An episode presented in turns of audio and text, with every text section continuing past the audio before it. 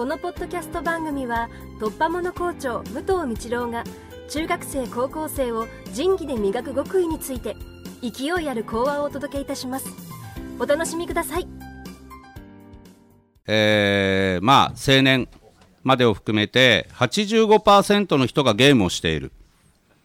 でその中でその4分の1やめるべき時にやめてください。って言われた時にやめれない人がいると。まあこういうのをゲーム依存というようなふうに言われるんだと思います。っていう結果があったそうです。まあここにもあの強い意志を持ってまあそうならないようにということも大事かもしれないけれども自分の強い意志意志を持って、えー、辞めるときにきちっとやめられなければ、えー、ゲームをやっているっていうことに溺れていってしまうということになるんだと思います。えー、そうならないようにというのは、それぞれがしっかり考えなきゃいけないことなんだろうと、そういう調査結果がありました。もう一つ、えー、耳を塞いで無になる。えー、皆さんは感じてるかどうか分かりませんけれども、えー、現代、とかくこの世はと言いましょうかね、えー、音にあふれていて、しかも夜遅くまでだったり、または一晩中、えー、音が届いています。え、時に耳を塞いで無になる、え、このことを少し考えてみたらどうかなというふうに思います。え昔の人のサイクルは当然、うん、相当昔のように思うし笑うかもしれませんが、太陽が沈んだら休むんです。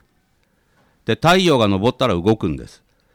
このリズムに人間の体、つまり体内時計はこのようにして出来上がっている。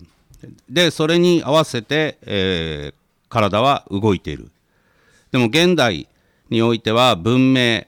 が発達して、特に私は電気だと思うんですけど、その発達により新しい環境因子がもたらされて、世の中は非常に慌ただしくしています。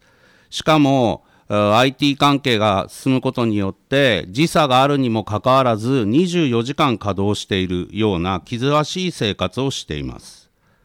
つまり私たちの体内時計は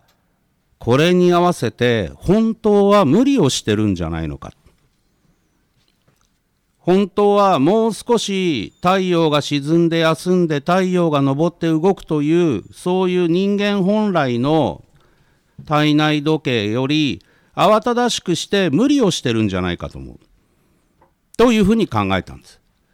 そしたら少し音を遮断して無になる時間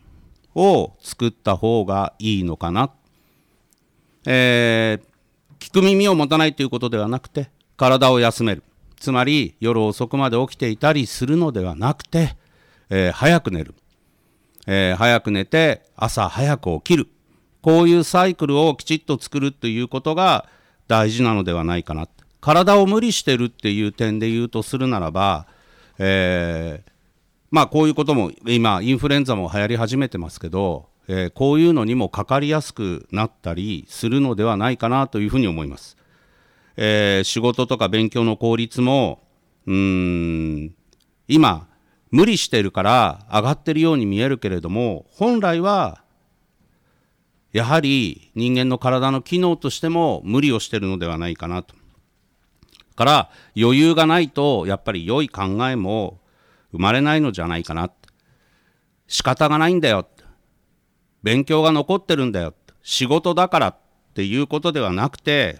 やはり自らの強い意志で少し体を休めよう。少し耳を塞いで心を休めよう。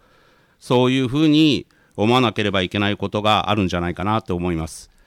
えー、試験1週間前に早く寝ろなんていう校長はいないと思います。でも激励のために、この1週間、みんなの激励のために、えー、ミュージアムにオールブラックスが持ってきた T シャツを飾っておきます。それを見ながら、えー、効率ある勉強をして、えー、今先生が言った強い意志と少し人間の自分の体に向き合う、えー、早く寝る、早く起きる、そういうようなことを少し考えてみてくれればなというふうに思います。私からの話は以上です。